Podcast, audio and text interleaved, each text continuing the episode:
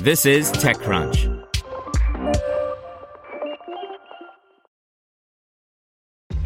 This episode is brought to you by ShipStation. You know, some things take a lot of work, like sending little robots to far off distant planets. And just as that's challenging, so too is running a successful e commerce business, especially when there's so much to do. So I want to introduce you all to ShipStation. Now, I love using ShipStation because of its easy to use dashboard, which makes managing orders and printing labels a breeze and super smooth. Oh, and the customer service is just out of this world.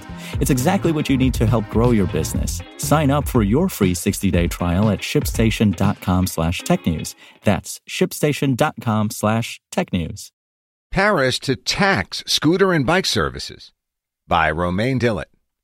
According to the city of Paris, there are 15,000 free floating vehicles of all forms and shapes in the city, from electric scooters to fluorescent bikes and motorcycle like scooters. And the city of Paris announced today that companies that operate free floating services will have to pay a tax depending on the size of their fleet.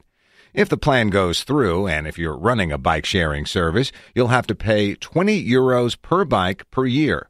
For scooter companies, they'll pay 50 euros per scooter per year. Motorcycle scooters will be taxed 60 euros per scooter per year. According to La Parisienne, it'll be a tier system. Every time you go over the basic tier, you'll have to pay more.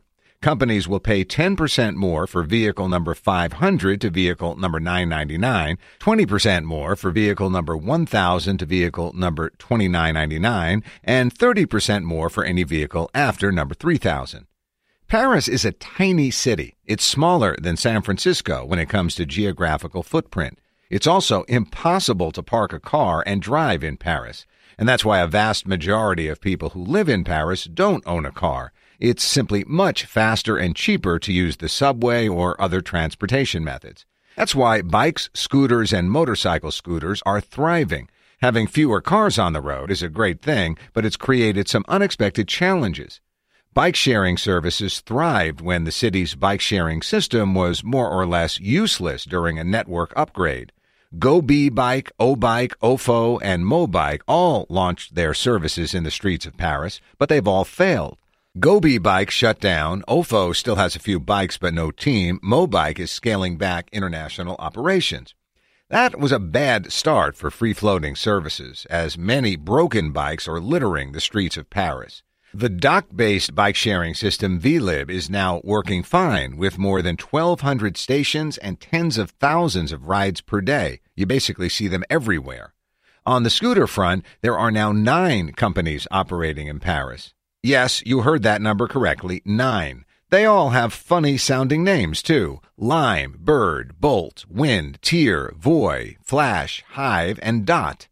They're quite popular because there are a ton of bike lanes in Paris. Most people still don't wear helmets and there are a lot of injuries, but uh, that's another But that's another issue.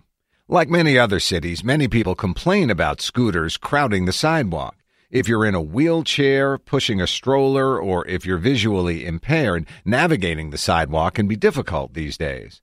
The city of Paris wants to make those companies accountable. They need to take care of their fleets in order to maximize the number of scooters that actually work and remove the broken scooters. And I'm sure there will be some consolidation and bankruptcies in the space. When it comes to motorcycle scooters, Cityscoot and Coup have been putting more scooters on the road. There's no reason they would be excluded from the tax. Let's see if that strategy works to avoid a dumping strategy. Free floating services have a huge impact on the environment. Scooters only last a few weeks before they need to be replaced. The solution isn't to throw more scooters at the problem. Want to learn how you can make smarter decisions with your money? Well, I've got the podcast for you. I'm Sean Pyles, and I host NerdWallet's Smart Money Podcast. Our show features our team of nerds, personal finance experts in credit cards, banking, investing, and more – and they'll help you make the most of your money while cutting through the clutter and misinformation in today's world of personal finance. You'll get clarity on strategies to help you build your wealth, invest wisely, shop for financial products, and plan for major life events. Listen to NerdWallet's Smart Money Podcast wherever you get your podcasts.